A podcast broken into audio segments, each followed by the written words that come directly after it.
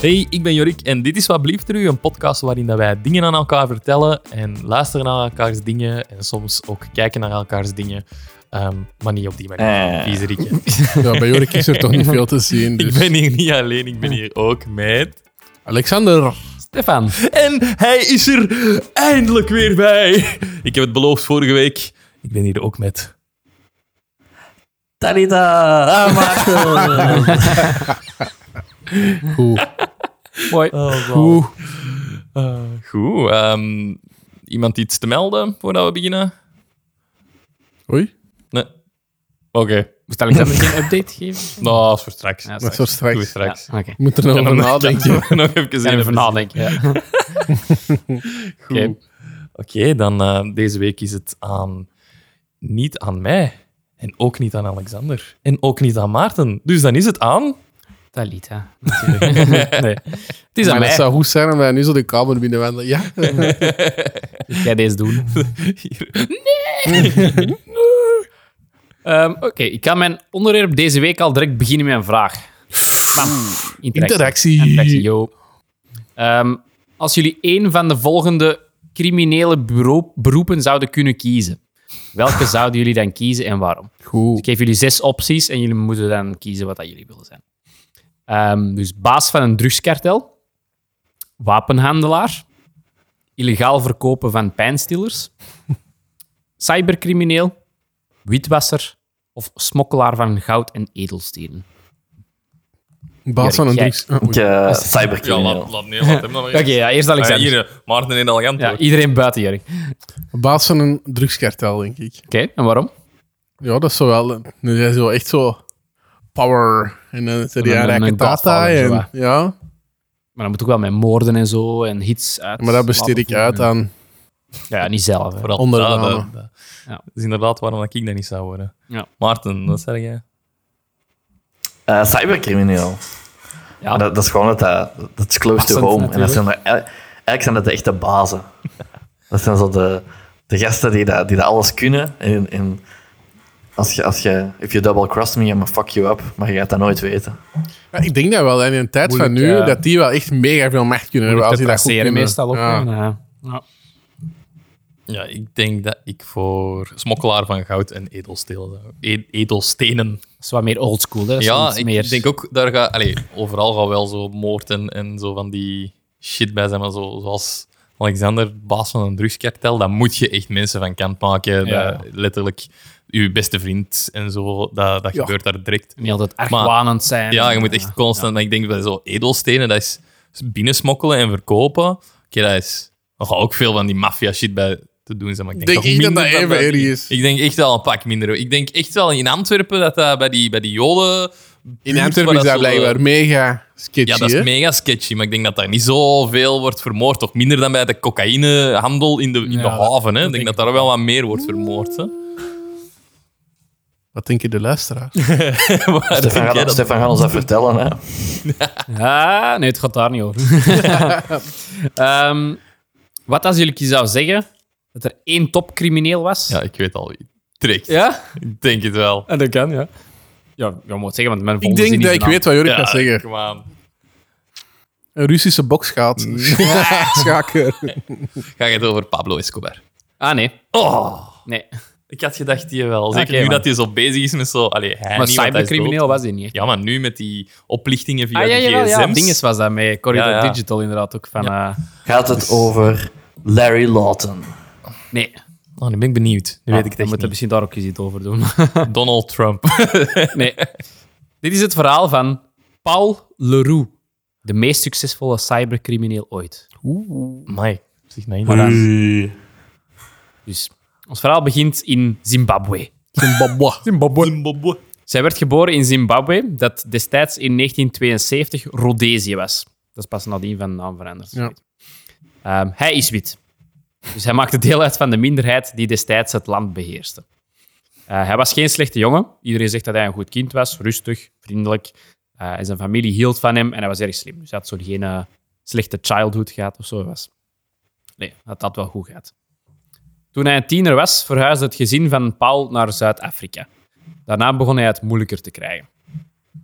Paul ging daar naar school en hij vond het niet leuk. Hij hield niet van de mensen, hij mocht de kinderen niet. Eh, en hij was om een of andere reden echt van streek om Afrikaans te leren. Eh, voor hem een dode taal. Dus ja, dat is eigenlijk een vorm van Nederlands, wat hij, Ja. weten. Ehm, maar ja, er wordt niet veel niet meer gesproken en hij was inderdaad eigenlijk eh, echt tegen. Ehm, en hij was in zijn tienerjaren, zoals veel tieners, begon hij te veranderen. Hij begon een soort van superioriteitshouding uit te stralen. Ehm, ja, en hij werd zo wat, wat moeilijk. En, zo. en toen kreeg hij een computer. Raakte geobsedeerd. Paul bracht de rest van zijn tienerjaren en begin zijn twintig door om zichzelf alles te leren over coderen. En in 1999 gaat hij online en brengt hij een computerprogramma uit. Het is het nieuwe soort coderingssoftware dat extreem krachtig en extreem effectief is.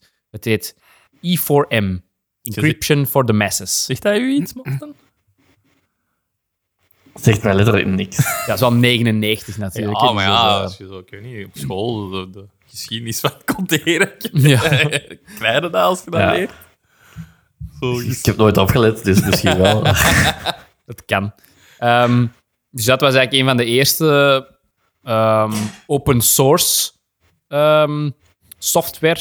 Maarten, kan jij misschien uitleggen wat open source inhoudt? Dat kan ik zeker, Stefan. Beste leerlingen, we draaien ons handboek open naar pagina 331. Open source wil zeggen dat. ehm, nee, open source is eigenlijk een soort van eh, technologie of een, een, ja, een programmeertaal in dit geval, of een programma dat je gewoon gratis mocht gebruiken. En dat ehm, ook onderhouden wordt door de community eigenlijk. Ja, Daar zit vaak geen groot bedrijf achter, daar zit geen geld achter. Ehm, dat is echt gewoon voor de community, door de community. Wat is een bekend voorbeeld? Blender. Encryption for the masses. Nee, nee. Blender. Blender is een programma waar dat heel veel 3D-animaties en zo mee gemaakt wordt voor, voor video's en, en ja, vooral voor video's. Linux. Maar- Linux, ja. Linux, ik zeggen. amai, Dat is het beter. beste Dan voorbeeld. Damn. Ja, dus mensen namen de, de gratis software van Paul en verbeterden het. En dan vroegen ze geld voor de dingen die ze hadden gemaakt. Ja, dat mag. Ja, ja Ja, dat mag. Dat is Ja. let- dat- Mag je ja. dat? Ja, Eh, ja, ja. Sommige, mensen van hun kon, eh, sommige van die mensen konden dus hun geld verzilveren en Paul niet. Want ja, hij had dat open source aangeboden, dat was zijn keuze. Ehm, maar dus ja, mensen maakten er wel dus profits van. Ehm, ja, en hij niet. Eh, hij probeerde een bedrijf te starten, maar dat mislukte. Ehm, in 2001 moest hij dan ook een normale baan opnemen en werkte hij voor een man wiens product eigenlijk was gebaseerd op het werk van Paul. Dus ook eigenlijk die encryptiesoftware, maar die ging er wel wel mee voort. Oh En hij God. moest daar dan voor gaan, allee, ging daar dan voor gaan Ik werken. snap waarom dat, dat zo'n crimineel is geworden. Ja, ze had wel zo'n... eh, ja, dat is wel een zuur. Ehm, ja, to make matters this. worse, hij werd ook nog eens ontslagen door die man. Eh, en hij dacht, ja, ik neem deel aan open source wereld, iedereen helpt elkaar, Ehm, maar ik ben hier maar blut. Eh, en hij drukte dat ook uit op de online forums, dat hij... eh, hij zei dan, het zijn alleen maar problemen geweest, ik heb dit ding gratis vrijgegeven en het zijn niets dan problemen geweest en ik ben blut. Je Ja, had er spijt van dat hij hem had gedaan, of niet? Ja. Ja. Dat was nog niet duidelijk, hè? Dat konden wel eens wat ertussen lezen. Maar. Eh, ondertussen is de man die het commerciële encryptiesoftwarebedrijf runt heel succesvol. Hij heeft een huis aan de Franse kust. Hij heeft een hoge levensstandaard. En Paul Leroux die gaat scheiden. Eh, hij stuitert een beetje rond. Hij belandt in Rotterdam uiteindelijk. Ontmoet een nieuw persoon. Ze trouwen. Woont in een heel klein appartementje met een kind. Ze hebben een, echt een baggerauto. Oh my god. Ja, dat spiegelt zich daaraan. Tot, tot overmaat van ramp gebeurt dit allemaal aan het einde van de dotcom-bubbel. Jorik, wat is de dotcom-bubbel? Ah, ik heb daar echt recent iets over gezien. Maar ik kan- weet je dat niet direct? Nee, niet direct. Ja. Is dat Alexander? Y2K dingen? Dat weet ik niet wat dat juist is. Y2K? Maar wacht, jaar Het 2000? eindigt bij de, het einde van de dotcom-bubbel. Ja, Iets dat niet alles meer dotcom is of zo. Ja. Maarten, jij zou dat wel weten, denk ik. Nee, de dotcom-bubbel, dat was zo'n periode... ehm, een bubbel is eigenlijk hetzelfde als met crypto eigenlijk. Iets daar. Het is een moment dat alles super, super hype is. Ehm, en de Oh. dotcom-bubbel, dat was het super hyped Elk om zo van die internetbedrijfjes te gaan oprichten. Software en allee. Ah, ja. oké. De dotcom-bubbel, dus dat was zo de golden age van... eh, ja, van technologie. Dat was in de jaren begin 2000, waarin Ah, ja. hij inzat. maar ja, het dus gemist heeft eigenlijk de trein. En ja, zure tijden. Oh my god. Hoe zuur zou jij zijn, Jurk? Ik zou echt doodgaan. Ik kan echt niet aan. Jij met geld. Jij zei, oh. Ik er Maar ik zou nog harder gaan shaggeren. Ja. Wat? Ik zou nog harder gaan shaggeren tegen rijke mensen. Ja.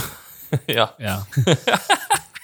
dus in, de jaren waarin, eh, in deze jaren waarin Paul overal keek, zou wij gewoon hebben gezien hoe het internet mensen, mensen die lang niet zo slim waren als hij, in miljonairs veranderde. Ehm, Paul Leroux zou dit niet nog een keer laten gebeuren. Dit zou de laatste keer zijn dat iemand eh, ja, van hem een sukkel maakte. Een paar jaar later zit hij ongeveer op zijn dieptepunt en dan in 2004 verschijnt hij online met zijn nieuwe onderneming. Een online farmaceutisch bedrijf genaamd RX Limited. Dus RX Limited. RX Limited zou Amerikanen pijnstillers laten kopen. Snel en goedkoop. Met heel weinig vragen. In plaats van een afspraak te maken met een dokter en dan naar uw apotheek te gaan om uw medicijnen te halen, voer gewoon uw creditcard in, vul een vragenlijst in en dan zal ergens op het internet een Amerikaanse arts uw recept goedkeuren. My god, dus echt zo er, medicijnen enkel op voorschrift, dat je zo niet anders zou kunnen Ja, dus krijgen. zeggen van, ja, ik heb koppijn, ik heb er iets voor nodig, ik heb pijnstillers nodig. Jij zit in New York en jij krijgt ineens vanuit Seattle of zo krijg je een goedkeuring van een of andere Van een arts die je niet heeft gezien. En die stuurt je naar een andere apotheek, bijvoorbeeld in Florida, en die stuurt je dan een pakketje met je pijnstiller. Terwijl dat niemand u eigenlijk heeft onderzocht. Ehm, dus ja, op die manier. Ehm, hoewel vrijwel de enige medicijnen die de apothekers zouden gaan verkopen verslavende pijnstillers waren, was RX Limited er echt goed in om het te laten klinken alsof er niks duisters aan de hand was. En ze zeiden van, ja, we, we, we handelen niet in gereguleerde stoffen, dus Ja. dat zijn niet zo, ja, zo oxycontin of zoiets. Ja, dat ja. echt zo, ja, ja nog zwaarder. Echt moet zwaar. een, eh, ja. dus deze is zo niet... Allee, ja, gewoon op een ander niveau. Dus, eh, dus dat- je kon er wel aan geraken. Je had gewoon een voorschriftje nodig, maar dat was niet zo verboden. Ja. Dat ik ja, allee, zo van die toestanden. Ehm, en ze zeiden zelfs, dus eh, die RX Limited, die, die probeerde ook eh, apothekers en artsen daarvoor te winnen. En die zeiden van, eh, ja, als je vragen hebt, wij hebben een, een ex-DEA-agent, dus eh, van de Drug Enforcement Agency in Florida. Dus als je vragen hebt, geeft u een belletje en die geeft u de info dat je wilt, eh, dat je wilt weten. Dat dat legit is. Ja, dat was dus geen echte Nee, tuurlijk. natuurlijk. Maar die mensen waren, ja, Allee, dat je dat Content. gelooft. Oh ja, ja. ja. Zal even naar deze DEA-agent. Ja. Hij is wel met Ja, ja, dat is legit. Ja. Ah, oké. Genoeg, ja. Ze zullen een fotocopie van zijn badge Ja, die, die apothekers gingen ervan uit dat die wel door een arts waren gecontroleerd. En die artsen die zullen gewoon ja, die krijgen. En dat Maar uiteindelijk, als je zoiets wilt bestellen, ja, dan boeit u dat niet. En als je zoiets wilt verkopen, dan boeit u dat niet. Dus. Ja. En voor die dokters, die zullen waarschijnlijk inderdaad goed betaald worden voor elk eh, voorschrift Ja, dat die die, hebben gegeven. zijn vooral eigenlijk in fout, vind ik dan, omdat die... Ja, die winnen er eigenlijk niet echt aan als ze Ja, niet die, ja, die krijgen er geld van, maar die doen zonder te onderzoeken, schrijven Ja, die voilà. een voorschrift uit. Wat dat... gevaarlijk is. Die apotheek krijgt nog wel een voorschrift, hè, dus die, voor hem is dat nog savat. Die Ja, dat krijgt is een waar. voorschrift, die stuurt dat uit. Ja. Dus ja, mis- ja, misschien hebben die ook wel een plicht voor te zien wie dat, dat komt halen of zo, maar dat weet ik niet meer. Ehm, dus de bestellingen bleven komen en komen. Dus Paul Leroux had callcenters in Israël en in de Filipijnen, gevuld met mensen die de hele dag orders van de Amerikanen op aannamen en ze zelfs opbelden met de vraag, heb je meer nodig? dus echt ook echt actief bellen van... ik heb nog meer shit nodig. Ja. ja, echt callcenters vol. Ehm, en het was winstgevend. Iedereen in de keten verdiende veel geld. De apothekers, de artsen en meer dan wie ook, Paul. Honderden miljoenen dollars. Jorik, wat zou jij doen met honderden miljoenen dollars? Oh, begin niet. Veel. Ik zei het er straks nog tegen Marijke. Ja.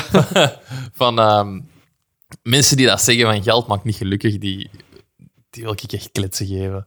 Want dat is echt niet waar. Maar ik denk, de loser dat lukt dat echt heeft... niet, maar Ja, dat is zo wel kort door de zoveel bocht, hè? makkelijker. Niks, jongen. Als er Dat- iemand dat vandaag op een morgen beetje. 100.000 euro zou geven, is er de gelukkigste mens op de Ja, maar ja, wereld. op stel- dat voor- u, stel dat Emeline ziek is of zo, en dat is ongeneeslijk, dan kun je niks meer geld. Ja, maar ja. ja oké. of andersom, stel je voor dat je hè, massa's geld hebt. Hè, nu wil je bijvoorbeeld een nieuwe gsm, je kunt daar naar uitkijken om dat te Ja. kopen. Als je massa's geld hebt, koop je dat en... Dan heb je dat. Ja, maar dan weet, stopt dat ja. aan tijd ook. hè. Ja. Het is niet dat je een dure Minder auto kopen, maar het is geld niet... maakt gelukkig. Maar je blijft misschien niet gelukkig. Maar, je ma- maar het maakt wel gelukkig. Echt waar. Ik denk dat het gewoon een Ik- moment ik van geloof, dat is een, een fabeltje dat de rijken hebben verzonnen voor de armen in op een jetski houden. gezien? Nee, Nee, dat is een, echt niet naast waar. een multimiljonairsjacht. Nee, hè. Echt waar. Geld maakt echt wel gelukkig. Zo gelukkig. Zo gelukkig. Geef mij al jullie geld. Zijn, eh, zijn grote voordeel ten opzichte van de concurrentie was dat hij zichzelf online onaantastbaar kon maken. Dit zou bijvoorbeeld gebeuren met andere dubieuze online apotheken, waar ze gewoon hun dom- domeinnamen zouden laten afnemen wegens het schenden van de servicevoorwaarden. Daar is Paul nooit overkomen. Enig idee hoe? Ik bedoel, Dus nooit er staat dat- ergens, je hebt, je hebt een soort van een, een, eh, een s- ja, Maarten weet ook wel zo, je hebt een, een host waar je ergens je domeinnaam Ja. bij koopt. Of, of hoe werkt dat? Huurt, whatever.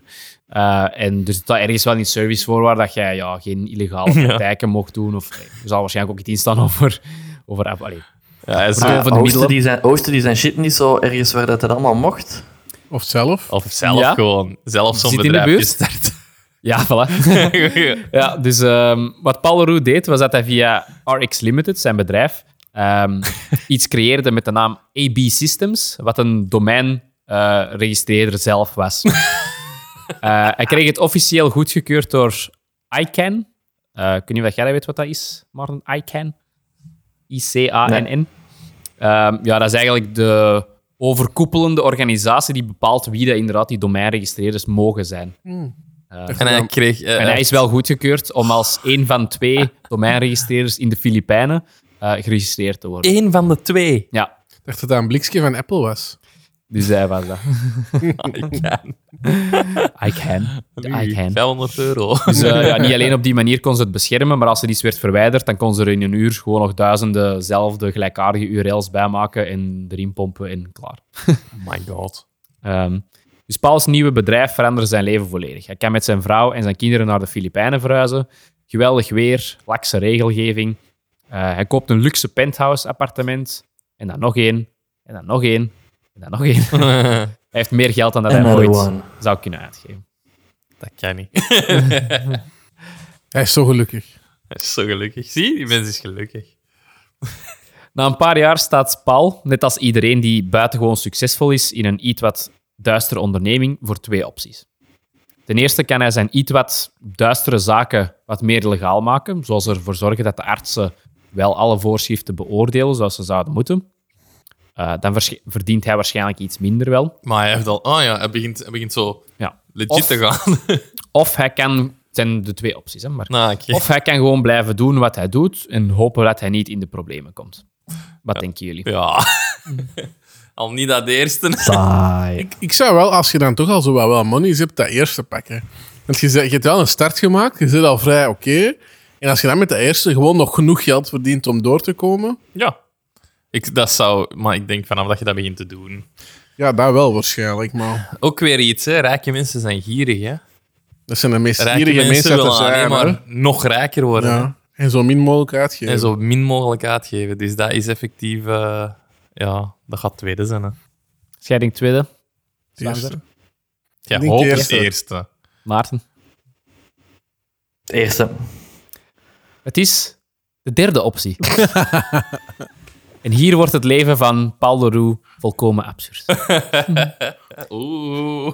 Paul Leroux, Paul Leroux besluit te groeien en uit te breiden naar nieuwe bedrijven. Hij dacht, als ik mij vertak in de cocaïnehandel en methhandel en het verplaatsen van goud door Afrika, dan zijn dat bedrijven met een zeer hoge marge en kan ik 5000% rendement op mijn geld maken in plaats van 5% te verdienen in een saai callcenter. My god. Dus Crazy. dat is ook een optie. 5000 procent. Gewoon nog harder gaan. Maar ja, het is wel in de lijn van de tweede optie, maar het is... Dat is zo een beetje crypto avant la lettre, die Ja. 5000 procent. Ja, inderdaad. Hoddel. Hoddel. De, de eerste stap was dat hij Dave Smith inhuurde, een voormalig soldaat uit het Verenigde Koninkrijk. Dat klinkt zo'n fake naam, jongen. Dave Smith, dat is echt zo'n standaardnaam. Hè, zo. Mega. Als het nu nog John Smith was, dan Ja, was dat het was het al helemaal. Ja. Eh, dus Dave Smith was een man die in Irak had gewerkt. Hij had in Afghanistan gewerkt. Hij had een heel netwerk van huurlingen, ex-soldaten, die tot bijna alles bereid waren. Zoals later bleek voor een salaris van 10.000 dollar per maand. Ook niet slecht. Maar, Hmm. Ja, moet er ook wel wat voor Kom doen. nou eens verbaten. Ja, ja. Eh, dat omvatte ook het beginnen met goud aankopen in Afrika om geld wit te wassen. Dus hier begint zijn goud uh, kopen en versluizen. Um, voor het goud zou hij gewoon een man sturen naar Ghana en zeggen: Oké, we gaan wat goud op de zwarte markt kopen. Dus letterlijk een ex-Amerikaanse soldaat met een grote zak geld die rondloopt en die zegt: Wie heeft goud? Fuck. Dat liep trouwens niet altijd goed af. De, Ja, nee. de, de eerste keer werd zijn huurling beroofd. Ja, Ehm, de zak geld. logisch. Eh, Ghana. nadien, nadien zorgden ze eerst voor safe houses, eh, transport, wapens en mensen die daar dan al ter plaatse waren om de deal Bodyguard te zo begeleiden. een beetje. Ja. Ja, maar dus dat was voor hem ook allemaal wat nieuw. Duidelijk. Dus, eh, ja. Ja, het ding was ook dat hij alles dat zo... hadden we toch kunnen weten, eigenlijk. Dat is toch echt dom. Ja, Ja. die dacht misschien niet zo stoer genoeg op zijn eigen, die ex-militair, maar ja, niet dus. Ja, het ding was dat eh, hij werd zo vaak vergeleken met dat hij zo... wat- ja, hij deed alles vanuit zijn, zijn, zijn home in de, in de Filipijnen. En dat dat zo wat voor hem precies wat meer zoals een videospel was. Van, ah, ik kan dat eens zo proberen, lukt dat niet, echt, restart. En dan doen we het Maar gewoon echt, zo. hè? En zo, ja, Thuiswerken. Die mensen die al aan thuiswerken voordat het cool was. Ja, ja. Ehm, het gekste voorbeeld van zijn ehm, ja, bedrijven of eh, ja, dingen dat hij begon op te starten, eh, was dat hij zijn eigen militie in Somalië probeerde op te richten. Eh, dus hij, zei, ja, weet je wat een goede plek is om naartoe te gaan? Somalië. Omdat daar de overheid geen controle heeft over het milieu. Ehm, en als ik daar een operatie zou opzetten, zou ik volledig witloos kunnen opereren en kon doen wat ik wilde. Dus begon hij met het opzetten van een, wat ogenschijnlijk een visserij was, een tonijnvisserij. Ja, er zit ook geld in. Eh, er werd vroeger veel gevist voor de kust van Somalië. Eh, en tonijn is heel winstgevend. Eh, maar het waren eigenlijk allemaal buitenlandse vissers die dat die tonijn daar gingen halen in Somalië. Eh, wat niet iedereen in Somalië leuk vond. En zo is eigenlijk de piraterij er ook begonnen. Oh, die, nee. die het proberen er weg te jagen. Maar dat was ook wel voor Paul Roeder Oké. kwam. Hè, maar Ik dacht dat hij zo eigenhandig de, de piraterij in Ja. Somalië heeft Stel je voor. gestart. Dus, en eh, Paul Roux zei van, ja, weet je wat, ik weet dat het daar, ik weet dat het daar wemelt van de vis, eh, omdat er nu al die piraten zaten, dus dan werd die tonijn eigenlijk niet echt niet meer gevangen. Maar Dus hij ja. zegt van, ja, dus we gaan wel een visserij opzetten en we coördineren samen met de piraten, die, we kunnen die piraten Betalen, gewoon afkopen. ja. Wij hebben zelf ook een leger eh, van huurlingen, dus wij kunnen hen beschermen, ze kunnen ons. Wij werken samen, wij gaan tonijn vangen. ja. Dus legit wouden ze eerst gewoon echt tonijn vangen. Dat was het eerste plan. Uh, maar dan uiteindelijk vond hij dat dat allemaal wat te lang duurde. Uh, en in de plaats daarvan liet hij een uh, botanicus invliegen om te kijken of hij papavers en cannabis kon telen in Somalië. Ja. Ja. Dus dat was het volgende plan. Die is echt inderdaad zo verschillende checkboxjes precies aan het afvinken. Zo, ah, kom, uh, we kunnen hier even bestellen. Op, uh, Mannetje van alles. Dat is toch zot hoeveel crazy. plannen dat Door er, eh, elkaar ja. allemaal. Ja. ja, alles zo wat tegelijk ook aan het, aan het managen. Dus dat is wel, dat is wel chic inderdaad, van alles te doen. Maar Ja, Ehm, ja. ja, samen met hij deed nog altijd die, die farmaceutica en Ook zo. nog, en, ja. eh, ja. En niks echt zo uit handen. Ja, waarschijnlijk wel, hè. die zal toch wel Nee, dat was ook, ja, daar heb ik nu niet over gesproken, maar eh, daar ga ik het niet echt over hebben. Maar hij was echt zo'n micromanager en hij wou echt alles mee opvolgen en Wat? zo bellen en van, ah, heb je dat zo gedaan en zo gedaan. Ah, Zo, echt zo'n vreselijk, micromanager, ik kon niks loslaten. Zo Dus, een... Oh, vreselijk. ja. Ehm, dus, dus dit blijkt wat er is gebeurd als je een internettroll toegang geeft tot onbeperkte fondsen en veel huurlingen. Hij verplaatste cocaïne en meth over de hele wereld. Hij verkoopt zelfs een raketgeleidingssysteem aan Iran. Die heeft hem ook nog gedaan, dus wapensmokkelaar. Nice. Die heeft hem ook nog gedaan. Eh, Wapenhandelaar is dat al ja. echt.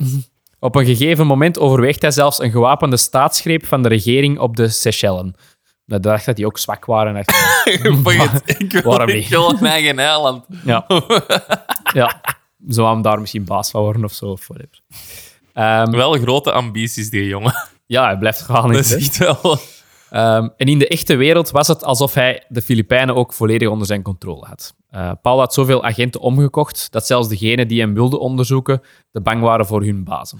Ze dachten dat... eh, hoe kan dat ik hier nog nooit iets van heb gehoord? Dat is zo ik ook zot, niet, totdat ik weet zelfs niet meer welke zijn opgekomen. Netflix-documentaire. Dat is effectief, waarschijnlijk omdat hij nog niet zo'n media-aandacht heeft Dat gekregen. kan. Goeie punt. Er was ook niet, nog niks op Netflix van, dus ik weet niet, ik- niet meer hoe dat ik er zijn opgekomen. Netflix kunnen ons altijd bellen. Wij Heeft hij nu- gecontacteerd of zo? Ja. We zijn experten. ja, ik weet het echt niet meer. zal niet, hè? Ja, misschien komen we nog wel op. Ehm, dus ja, ze dachten met die bazen dat die ook waren afbetaald. En ja, ze gingen eigenlijk geen onderzoeken starten ook niet. Hij had ook mollen in de Amerikaanse ambassade. Hij kon ook inlichtingenrapporten kopen en verkopen.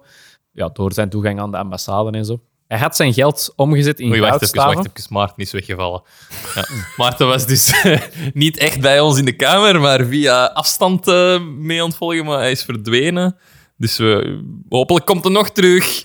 We zullen zoiets zien. Je kunt nog altijd eh, op, op ook vorige Instagram-berichtjes sturen. Maarten, we missen je. Nu kan je terugsturen. Maarten, we missen je nog altijd, ook al hebben we je heel eventjes gezien. Gehoord. even van de We partij. misten je was tussen even van de partij. de 20-minute mark en de Voilà. 35 mark. Je kunt zeggen, ja, we hebben onze dosis Maarten even geschat. We kunnen even verder. Ja, voilà. Ehm, ja, dus hij had zijn geld omgezet in goudstaven, zoals we al gezien en in Afrika, eh, die hij vervolgens begroef onder de bubbelbaden van zijn landgoederen in de Filipijnen. We weten wel waar hij zal altijd ja, onder mijn Dat is jacuzzi. wel waar. Dat vind ik echt zot. Zalig. Maar, Ehm, maar zou er dan nu nog liggen als er zo urbex... Maar misschien moeten we gaan kijken. Ja, het Vertrekken kan naar de we nu? Filipijnen. We gaan. Ehm, wat Paul Leroux niet wist, was dat in Minnesota twee DEA-medewerkers al aan een draadje begonnen te trekken. Dus het begon te Ik unravelen. was juist aan het denken, hoe lang kan dat duren voordat de politie daar toch iets van Ja. begint door te hebben? Want Ehm, dus deze agenten waren deel van een taskforce wiens taak het was om na te gaan hoe pijnstillers op de illegale markt terechtkwamen. Ehm, nog niet eens zo'n zotte tak van een DA, want die hadden zelfs geen wapens en zo, meer zo'n administratieve tak of zo. Maar ja. Ze kwamen dus op het spoor van een van de apotheken van Paul, wat dat ze nog niet wisten natuurlijk, maar waar abnormaal veel pijnstillers verkocht worden. Ehm, de agenten willen weten naar wie en hoeveel pillen er verzonden worden en krijgen de toelating ook van de rechter om in deze gegevens te kijken. Hm. Per toeval komen ze uit op een FedEx-account, waarop blijkt dat deze account wordt gedeeld door tientallen apotheken doorheen het land. een beetje zoals het delen van een Netflix-paswoord waar iedereen op zit. En, maar ze kunnen wel zien wie dat alle afzenders zijn. wij delen een Amazon-account. Wij. Dat moet je niet zeggen. knippen, knippen. Ja. Morgen staan Dus ze kunnen wel zien. Zo word ik rijk, maar blijf ik niet rijk. dat gaat met geluk. Eh, dus ja, ze kunnen inderdaad wel zien de afzenders, Ja. afzendadressen, dus die staan er wel in, maar dat wordt allemaal via één account eigenlijk geregeld. Maar ja, nu kunnen ze gaan beginnen kloppen bij de deuren. Hè. Ja, dus nu hebben we een lijst met al die apotheken die dat erin zitten. Ehm, dus ja, dat was niet zo slim om dat dan allemaal door één account te doen. Ehm, ze verkregen ook telefoontaps. Ehm, eh, ze kwamen ook op, op Paul Leroux zijn naam uit, want Ja, die was dan ook op RX Limited, was ook al gevonden. Dus ze verkregen ook telefoontaps en ze dachten, waarom de fuck belt hij zo vaak naar Somalië? Hij heeft geen apotheek in Somalië. Ja, en zo begint het andere draadje los Ja, te komen. dat, dat was dan misschien ook zo zijn minst Jezus. criminele Echt, activiteit. daar Tegenover de rest eigenlijk. Maar... Hey, Oh, waar is is? Mm, we, gaan, we we gaan zien of het verlang is. Maar Probeer nu maar te volgen. Maar, nu zo'n mega random shit beginnen vertellen. Maar. ja. ja, ik had gewoon kort gezegd van dat eh, ze beginnen hem op het spoor te komen. Ja. Maar Wel, toen dat hij op de maan landde, Stel je voor. Ehm, ja, dus zo begonnen de stukjes ook wel even aan langzaam. Jij gelooft dat ook al, of wat? Dat is echt zo van, huh? Oh my god. Dat was zo nog aan het denken. Ja, die zou wel geld genoeg hebben om mee naar de maan te gaan, zeker. oh, zalig. Ehm, dus de stukjes begonnen langzaam samen te komen. Omdat het bijna gewoon onmogelijk was te geloven dat hij betrokken was bij alle dingen die dat ze ja, uiteindelijk ontdekten. Eh, dus ja, die onderzoekers gingen ook niet uit zichzelf zeggen van oh, weet je wat, we zouden eigenlijk eens moeten onderzoeken of hij ook meth uit Noord-Korea koopt. Ja, nee. Wat hij ook deed. de de Noord-Koreanen hadden blijkbaar, zoals in Breaking Bad, 99,99% pure meth. Wat? Uh, waar zelfs de staat deel aan nam voor dat te produceren. Uh, en hij kende via de Goeie. Filipijnen een barman, een Chinese barman die daar met de, de triads, zo de Chinese triads was verbonden, en die kocht er uit Noord-Korea. En zo kocht hij pure meth. uit Noord-Korea. Dat is ook wel zot. Maar ja, dat is mega zot. Ja, hij zegt wel in alle In alle markten thuis. Ehm, zoals bij vele topcriminelen begon uiteindelijk de, de paranoia het over te nemen bij Paul. We hadden al gezegd, van, ja, hij is ook zo'n mi- micromanager, dus Ja. voelde al een beetje aankomen. Niet alleen dat, maar hij werd er ook bloeddorstiger van. Mm, nooit Ja. goed. Dat was ook te denken. Eh, dus jarenlang had hij Dave Smith, zijn belangrijkste huurling, dat was echt zoals een eh, right-hand man, ja. eh, gebruikt Die- om mensen te bedreigen. Een werknemer van, waarvan hij dacht dat hij met de politie kon gaan praten, of iemand waarvan hij dacht dat hij zijn geld had gestolen, ehm, ging hem die gewoon laten intimideren. Maar Ah, nu wou hij gewoon die mensen vermoorden. Dood. Maakt niet uit. Geen tweede kans. Nee. Fuck. Hij was echt zover al van... Iedereen wil met dwars zitten. En de lijst met mensen die vermoord zouden moeten worden, bleef maar groeien. Het waren niet alleen mensen die een bedreiging vormden voor Paul. Het was iedereen die hem dwars zat, zoals gezegd. Eh, zijn neef was hem 50.000 schuldig. Stond op de lijst. Eh, Paul liet zijn huis in brand steken. Wat? Een makelaar verloor zijn geld in een deal. Hij liet haar vermoorden. Allee. Op zijn hitlijst stonden zelfs mensen die hem 1000 dollar schuldig waren. Terwijl hij 250 miljoen, op zijn toppunt 250 Ja, miljoen zie. per jaar verdiende. Rijke mensen. Iemand van gierig. 1000 dollar ging die laten vermoorden. Dat is wel zot eigenlijk. Maar, maar dat is creepy, hè? Want iemand Ja. met zoveel macht en zoveel dingen. Je Stel dat je het, gewoon ja. vies en ik Maar echt, hoe meer, hoe meer macht mensen hebben, hoe meer dat die daar soms misbruik van gaan maken. Hè? Ja. Die met een jurk met deze podcast. Dus. Maar we worden echt gedwongen om deze te doen. We hebben al tien afleveringen gelezen zegt dat we gaan stoppen. Maar Ja. we kunnen er niet uit. We kunnen er niet uit. Ehm, hij begon zelfs mee te doen met deze moorden. Dat was dan nog zo'n nieuwe stap. Eh, hij had een Zuid-Afrikaanse huurmoordenaar. En dat was eigenlijk een soort van persoonlijke huurmoordenaar, die niemand anders kende uit zijn onderneming. Dus hij kon hem gebruiken. Voor Ehm, zelfs mensen binnen zijn eigen ja. fucking hell, joh. Ja. Zot, Wel hè? slim. ik kan dat onthouden voor als ik rijk ben. Oké. Eh, bij die moorden waren ja, dus mensen inderdaad van de operatie en zelf betrokken. Dus bijvoorbeeld, hij gebruikte de Zuid-Afrikaanse huurmoordenaar om Dave Smith te vermoorden. Die zijn, Ah. hoofd, die zijn hoofd was van de huurmoordenaar. Maar waarom? Ah, Ja. Dave Smith was erg gefrustreerd geraakt eh, dat hij niet meer geld verdiende. Eh, hij deed al dit vuile werk voor Ja, Paul Leroux. opslag. Ja, wou ook opslagen, maar ik kreeg het niet. Classic. Eh, en had hem betrokken bij al deze drugshandel, al deze lucratieve ondernemingen en hem al deze huurlingen bezorgd. Eh, en hij voelde dat hij niet genoeg betaald kreeg. En hij gebruikte ook veel drugs zelf. Eh, en hij begon ook goud te stelen van Leroux. Ja, die was ook vaak mee gaan begraven. Oh, ja. Jacuzzi's en zo. Ehm, ja, dus Le, oh ja, Leroux te veel van zijn geld wit in goud en verstopte ze onder, de, onder die jacuzzi's. Maar Dave Smith groef ze op, verkocht ze. Eh Leroux had ook gezegd van koop geen luxe auto's, koop geen luxe horloges. We zijn onopvallend, we willen geen aandacht. Eh, En Dave Smith rijdt in Manila Ja. Op de hoofdweg in een Lamborghini over de Ja, wat gaat? Allee, tuurlijk. Ja. Als je het geld hebt. Wat is dan het nut van al dat geld? Tuurlijk. Ja, die eh, dingen was echt zo... Ja, echt gewoon geld hebben en... Ja, Toen we denken aan dat Sinterklaasliedje. nee. Wie braaf is, krijgt zijn snoep goed. Wie stout is, Leroux. Leroux. Mooi. Allemaal Ehm, met Jorik. Dus lokte ze hem naar een stuk grond in het zuiden van het hoofdeiland van de Filipijnen. Ehm, hij had daar een eh, eigendom ook aan het strand, onder het mom dat ze terug wat goud gingen gaan begraven. Hmm. Eh, dus bracht ze Dave Smith daarheen en toen schoot de Zuid-Afrikaanse man hem neer. Eh, en toen werd het in een zekere zin een soort van zwarte komedie. Het pistool van die huurmoordenaar liep vast. Dave Smith leefde nog. Oh. Ze probeerden het wapen los te krijgen. Toen renden een paar honden het toneel op en moesten de honden wegjagen. en toen maakte het pistool los en schoot ze hem neer. Oh. Maar Leroux had ook een pistool, maar dat was een automatisch pistool. En die was echt zo overal aan het Overal. sprayen. Oh nee, die heeft... had bijna die een huurmoordenaar Oh, ik dacht dat bijna. dat... Ja. Allee. Ehm, maar ja, uiteindelijk was het toch gelukt. Ja, en is, is, Dave Smith eh, Oh my vermoord. god. Maar dat is dan ook zo, waarom moet je meedeelnemen aan dat proces? Die heeft een huurmoordenaar. Waarom moet je Ja, waarom gaat hij mee? Ja, Dus dat was zo zijn te verkopen, micromanaging. hè. Dat zal de kick ook zijn. Hè? We gaan het samen begraven. Ja. Ja. Ze hebben iets begraven. Ja. Ja, crazy. Ja. Ehm, dus dan. Eh, pam, pam, pam, pam. Stefan gaat nu een soundtrack verzinnen voor heel dit verhaal. Ah, ik ben nog, ik ben nog een klein stukje vergeten aan één te schakelen. Zie ik. Eh, maar bon. Dus ja, dat next stukje van de scene. maanlanding was dus daarbij. dat, dat zat daar. hè. next scene. Paul Leroux zit in een hotelkamer in Liberia.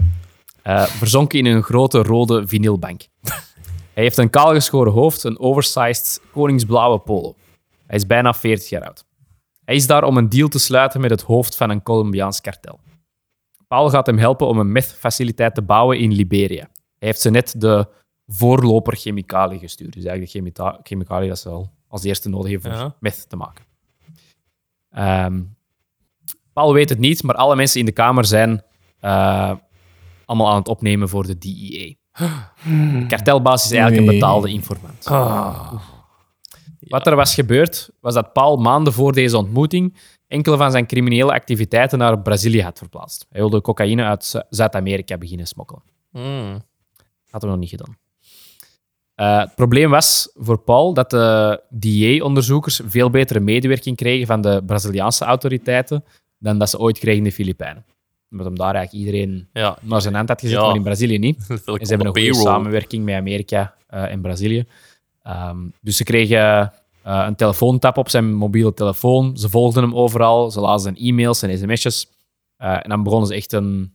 Ja, echt, Een goed verhaal te kunnen construeren rond die ja, mens. dan konden ze zien hoe ver dat zijn rijk Ja. wel niet was uitgebreid. Wat dat hem allemaal deed. Eh, ja, begonnen ze er echt wel op te geraken. Ehm, dus nu wouden ze echt wel, waren ze echt geïnteresseerd om hem te vangen. Daarvoor was het nog van, oh ja, oké, die... eh, er was nog altijd niet zo de elite groep van de DA, was er nog altijd niet opgezet, omdat ze vonden nog altijd wat te lucht, zelfs met die ja, apotheek. Terwijl dat je Ja. mega zot al bezig was. Dat vind ik echt zot. Dus om dat te doen, zetten ze een uitgebreide sting-operatie op, waarbij ze een insider van de organisatie van Leroux moesten vinden, eh, die hen kon helpen hem in feite tot een, allee, in, tot een nep-drugsdeal uit te lokken. Ehm, ze vonden een man die voor Leroux had gewerkt, die contact had opgenomen met de Amerikaanse regering, eh, maar niemand had ooit aandacht besteed aan zijn e-mail. Dus die had al zes maanden geleden zelf al aan, aandacht gegeven van ah, ik, ik wil eigenlijk bij een baas inleveren, Paul. En niemand heeft erin gezien. Allee. En er waren er blijkbaar zelfs meerdere. Een half jaar. Mensen dat je nog heeft vermoord op dat half jaar. Ja, dus ik had gezegd dat die Paul Leroux bleef normaal gezien zelf altijd in zijn kot. Dus ehm, ze hebben eigenlijk op zijn ego gespeeld eh, om hem uit zijn, zijn, ja, zijn huis te krijgen. Van, eh, ja, deze situatie is echt van, van baas tot baas, van eh, patroon tot patroon. En ehm, ja, het Colombiaanse kartelhoofd wil zijn gelijke persoonlijk ontmoeten. Ah ja, ja. Dan is hem toch Ja, afgekomen. dat zal ik nog wel... Allee, nog wel een goede leugen eigenlijk. Ja. Die mensen Eh, zijn wel zo. Ja. Ehm, ja, dus zo paranoïde en voorzichtig als Paul was, eh, bleek dat in de kamer niet zoveel. Het was alsof hij meteen aan het praten was. Zoveel. Oh, Hij pronkte over heel zijn criminele oh my operatie. god. alsof hij een soort van nerd was die over zijn prijswinnende wetenschapsproject praatte eh, met het nieuwe vriendje van zijn moeder. Ja. Dus hij was echt alles uit het Die denkt misschien van ja, als ik ergens kan stoeven, is het hier wel, want hun hebben misschien evenveel te verbergen. Ja. Dus die mens kan waarschijnlijk nooit stoeven. Ja, En dan, als je dan in zo'n dingen komt, nu denkt hij, ah, waarschijnlijk. hè. Dus de, de operatie was een succes. Paul verliet de vergadering, eh, ging terug naar zijn eigen hotel en werd daar direct gearresteerd. Ze gooiden hem maar ze hebben die nog buiten laten wandelen. eh, Ja, toch nog wel. Ik weet ook niet waarom. Dat vind ik wel zot, dat ze die niet gewoon er ter plekke hebben gearresteerd, gezegd van, wij, wij hebben u, we got you, bastard. Dat zou toch wel genoeg Misschien moesten ze eerst nog wel die- luisteren, maar Ja. is het wel Is de audio wel goed? Dat kan, hè? hebben, ze, hebben ze niet te laat gepraat? Is niet overstuurd? Ja, de microfoon was overstuur, sorry. Ik wil er niks mee doen. Ehm, dus ze gooiden hem op het vliegtuig en leverden hem uit aan de Verenigde Staten. Hij begon al mee te werken voordat het vliegtuig zelfs maar was geland. Dan gebeurde er iets raar. Normaal gesproken is eigenlijk de manier waarop dat je een eh, drugsbaron arresteert, is ze proberen de mensen van het lagere niveau, dus zo de, ja, wat je zegt met een drugsdealer, dat je Ja. niet echt op straat gaan verkopen. De zo. Probeer ze eerst die te vangen, dan naar de, Ja, eerst de degene dat little de fish. verdeling doet, dan naar degene Ja. dat transport doet, dan naar ja, de, de big chief, hè, zo gezegd. Ehm, maar hier was het eigenlijk ehm, eh, andersom. Hier is Ehm, begonnen met de grote. Ja, ze, beginnen, ze zijn begonnen met Paul Leroux en ze gaven hem eigenlijk eh, een deal om zoveel mogelijk mensen van hem Hem een deal. Ja, hem een deal, terwijl ze hem al hebben. En, en al die dingen al weten van hem, geven ze hem een deal om ja, nog meer allee, zijn, zijn mensen in te leveren. Dat is toch wel raar, hè? Ja, dus dat was... Dat is zo raar, want normaal moet je zo de, de, de crime boss snitchen. Ja, is dat, is dat degene dat je moet hebben? Hè? Nu hadden ze hem al, dus... Ja, want... Ja, oké. Ze kunnen misschien meer mensen op die manier in de gevangenis zetten dan alles op hem te pinnen. Ja? Ja. Maar ze willen, normaal wil ze toch gewoon hem, dus Nee, dat is genoeg, hè. ja. Ehm, weird. Weird as shit. Dus ja, hij heeft het over... ehm, ja, hij spreekt over zijn, over zijn mensen en ehm, ja, hij krijgt er ook een hele goede deal voor. Uh, uw Wat- uitleg wat voor was... deal? Weet je dat? ehm, ja, kom eens binnen. Oké. Ehm, Twee eh, eurodeals. Fuck naar mijn konger. oh, fuck. Oh. Maar nee, heb ik ook wel goesting, ja. Oh. Is McDonald's open? Nee. Ja. Oh. Speed of Ja? Oké, let's do it. Twee. Ehm eh, wacht, waar was ik hier? Dus het, eh het bewijs... Ah, nee. dus hij, hij praat ook over de moorden, wat hij, hij heeft dan meegedaan en zijn, zijn huurmoordenaars en al de rest. Ehm, en hun uitleg was dan van, ja, we wisten niet van die moorden en doordat hij die heeft verteld, kunnen we er wel nog iets mee doen. Wel niet hem aanklagen, maar wel die andere aanklagen. Terwijl omgedraaid misschien... Maar ja, omgedraaid zou dat ook kunnen doen, hè, want dan zouden ook die een huurmoordenaar of zo te pakken kunnen krijgen. Die vertelde over die moord en dan kun je Leroux pakken. Ook. Ja, ja. Dus andersom Zwaar. kan dat ook. Ja, hè. echt. Amai, Dus zot. ja, het bleef, het bleef raar. Het was misschien eh, gewoon makkelijker om hem te pakken te krijgen dan, dan diegene dat voor Ja, werkte. Omdat hij wel. zo stoem was om... Gewoon van, ah, dat is al gelukt, we hebben hem. Oké. Misschien was dat echt gewoon van, we, kunnen, we hebben de kans om hem te laten babbelen, we gaan zien wat er komt. Als niks is, dan arresteren we hem niet. Daarom dat ze misschien niet direct hebben gearresteerd. Ja. Misschien dat ze eerst hebben gedacht van, is dit Ja. genoeg om hem weg te zetten? Hmm, ja, oké, kom, we pakken hem. Ja. Ah ja, dat kan, hè. Dat, dat ze hadden de kans misschien gekregen om dat te kunnen doen. Waarom doen ze dat niet? Ja. Uiteindelijk kunnen ze daar niks mis mee doen. Hè, als ze gewoon hadden gezegd van, we arresteren hem niet. En... Alle nee, want het was een fake... eh, Nee, het was een echt een drugs, drugsdingen waar het hem mee, mee afsprak, toch? Nee, het was een valse. Nou ja, dan had ik er wel achter gekomen. Ja, ja. Mijn theorie trekt op niks dan. Nooit niet. Sukbal. Ehm, dus in juni 2020, dus eigenlijk nog maar twee jaar geleden, allee, of een jaar en een half geleden, Jezus, ja. eh, moest Leroux eindelijk de... Ja, ik denk dat dat een vertaling is, maar de muziek onder ogen zien voor zijn misdaden. Ik weet niet of jij- Face the music. Ja, denk dat niet, hè? denk dat niet, hè? De muziek onder ogen zien. Ik weet niet, is dat vertaling?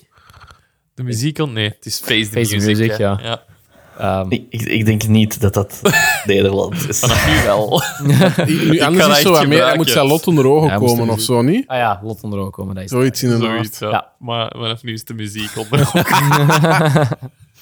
Ehm, dus hij werd veroordeeld tot 25 jaar in de federale gevangenis. Eh, maar de jaren die hij al in eh, hechtenis doorbracht, werden gecrediteerd als diensttijd. Dus dat al sinds, wat was het? Terugwerkende kracht. Al acht of negen jaar al in de bak. Dus Oh eh, my. 15 jaar of zo. 15, 16 jaar. 15 jaar is toch niks? Allee, ja, oké. Relatief weinig voor wat dat ja. Voor hoeveel mensen Ja, dat ja. hij waarschijnlijk heeft vermoord en Ja, ja, hoeveel... allee, of laten vermoorden en hoeveel... Dan is die 65 jaar. Dat is het jaar waar dat mensen op pensioen mee gaan. Hè.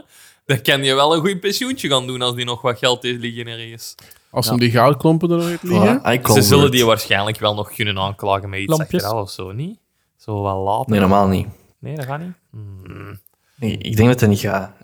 Er zal zo wel zoiets zijn dat je dan... Dat Ja, eens dat gebeurt, is het gebeurd. zo. Ja, zoiets. Fuck. Ja, jaloers. Ehm, Nee. Dus de, de rechter die hem veroordeelde, die zei de, de omvang en ernst van het criminele gedrag van de heer Leroux is ronduit adembenemend. Een echte James Bond film. ja. Eh, Leroux zit momenteel vast in een geheime federale gevangenis. Ik weet niet waar het is. Zot, die leeft nog. En even, die spreekt Nederlands, hè? Ja, ja. Wij kunnen hem met babbelen, Van hè? Zimbabwe. Nou, ik probeer een special te Maar waar komt die, interview. Jorik? Ja, zot. En dan vragen we wat hij kunnen hem de muziek onder ogen zien komen. Ja. Maar waar komt die, Jorik? Van waar? Afrika? Zimbabwe. Zimbabwe. Rhodesië. Is een Rhodesia. in Rotterdam, hè? Zimbabwe. Dus Ja, die heeft ook echt wel. gewoon... Ook wel. Zot. Ehm, dus zodra de voormalige drugsbaron zijn straf in de Verenigde Staten heeft voltooid, kan Leroux wel nog worden uitgeleverd aan de Filipijnen om zich te verantwoorden voor zijn misdaden daar. Mm, ja, zie, voilà. Dus toch nog niet gedaan. Nee. En dan nog wat een veel moeten waarschijnlijk waarschijnlijk, ja. zitten, want daar zal het we- wel ja, corruptie, moord... Ofwel eh, zit hij iedereen terug naar zijn hand in. Wie weet Ja, krijg je dat dat dat door... toen die allemaal in zijn zak heeft. Hè. Ja. Kan ook, ja. Dat kan. Ja, Hebben ze daar nog ook wel, doodstraf? eh, dat weet ik niet. Ja, kan hè? Allee, dus kan, In. Amerika toch ook. Stel je voor, ja. Ja, voilà.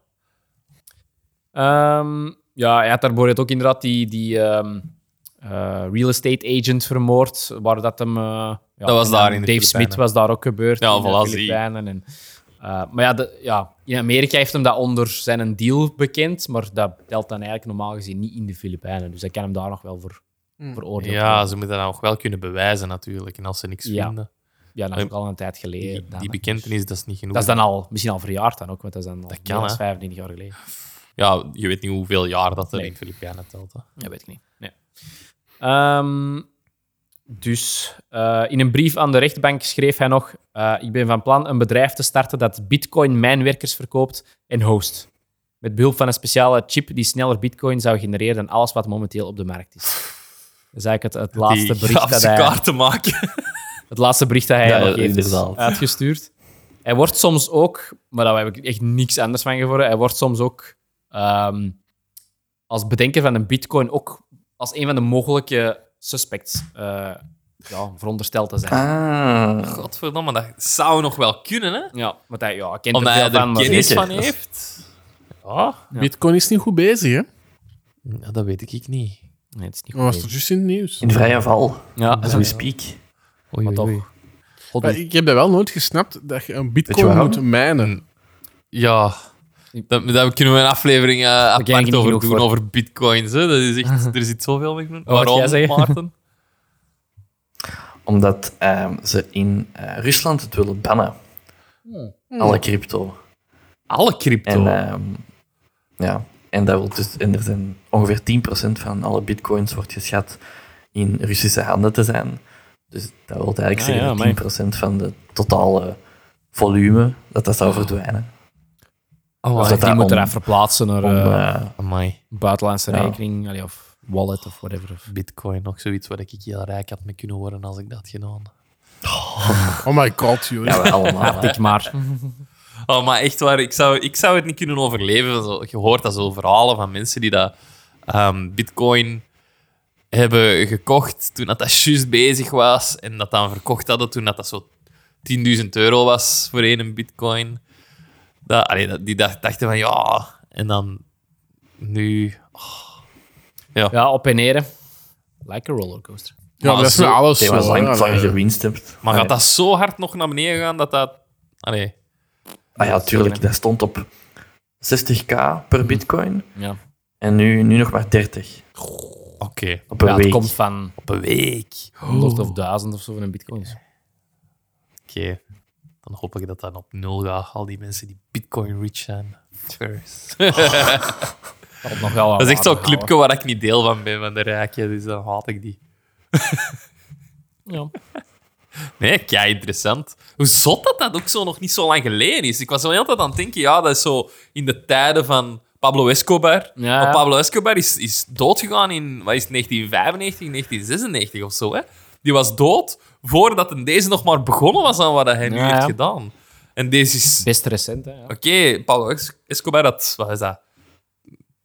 80% of zoiets van alle cocaïne in, in Noord-Amerika of zo de- deed hij. Of meer zelfs. Maar dan deze deed meer dan drugs. Die deed gewoon Ja, veel. oh, shit. Het is overal globaal. echt. Weet je, En nergens- weet, je, weet, weet je dat de ex-vrouw van Pablo Escobar hem noemt? Ach, nee. Pablo Escobar. Oh my god. Wauw. Ah, ik, ik was echt al aan het denken, zo. Escobar of zo. Ah, dat ook. en dan nergens een getal gevonden van hoeveel dat je netto waard is geweest. Of op zijn top ge- Nee, op zo'n top 250 miljoen per jaar, eh, nee, per maand. per maand. Per maand is echt wel crazy. Wacht, hè, wat was het? Ehm, Dus echt wel miljarden. Escobar had 40.000 op zijn top, 40.000 dollar per minuut. Ja, Of zoiets. ook echt iets insane. Ik dacht dat het meer was. Ik dacht dat Escobar nog meer had. Ja, dat, is- dat was crazy. Hè? Dat was Ja. echt absurd veel geld. Hoeveel dat hij echt had. waanzin. Ja. Daar moeten we eens een aflevering over doen. Ik denk dat denk maar dat is zoiets wat dat mensen al kennen door, door die series van Narcos en zo. Dus dan denk ik van, ja, dat is niet nuttig. Mensen gaan dat al weten. Of toch grotendeels al. Meer. Ja, hier had ik van die dude dat ik echt Maar nog deze echt, niet hè, gehoord. nog nooit van gehoord. Een, een Hollandse Afrikaan. Ja. Zot. ja, ik ben echt aan het denken hoe ik erop kwam. Ik weet het niet meer. Maar... Goed. Ja, was. Bitcoin? was plezant. Zal eens ook iets helemaal anders Ik denk misschien dat met Bitcoin iets van op te zoeken. Ah, voilà. Ja. En dat hij zoals mogelijk. Ja. eh, ja, dat wou ik doen. Dat, ja, zo, wie dat Bitcoin ontdekt, dat denk ik. Ah, voilà. Ja. Nee, dat is een goed onderwerp. Dat is plezant. Het was eh, heel interessant. Jazeker. Alright. ehm, nog iemand iets te zeggen? Even aan het denken. Ja, nee. De, nu is het tijd voor de, de update van. Alexander. Hè? Ja. Ik ben het even vergeten. Oh. Ja. Denk, er, week denk erover na. Volgende week weet je misschien eh, wat. Meer er- nieuws. Meer Voilà. nieuws. Meer nieuws van Alexander. Goed, ehm, nog altijd dezelfde boodschappen. Hè. Deel onze podcast met iedereen dat je kent. Ehm, we hebben al haiku's gekregen. Ik wou je zeggen, vergeet jullie haiku's niet. Ja, vergeet die niet. We zullen in de loop van de week eens kijken of dat er binnen zijn gekomen. en ehm, volg ons op Facebook, op Instagram, op Twitter. Ik heb nog altijd niet gezien hoeveel wij op Twitter hebben. We gaan er echt wel eens mee beginnen met een YouTube? Twitter. Ah ja, YouTube? je kunt inderdaad onze aflevering op YouTube zien. Jazeker. Er is geen beeld. Maar Ehm, klank. Maar je kunt wel, als je zegt van, oh, ik luister dat liever, ja, liever op YouTube, dan doen we dat gewoon op YouTube. Hè. Dat gaat. Dat kan. Dat kan. Voilà. Merci voor het luisteren. Eh, tot volgende week. Ik ben en was en zal altijd Jorik zijn. Ik was hier niet alleen, ik was hier ook met... Alexander. Stefan. En... Maarten. Goed, tot volgende week. Bye bye. Hey, dag, hey. Ik moet gewoon kijken, man. Ik-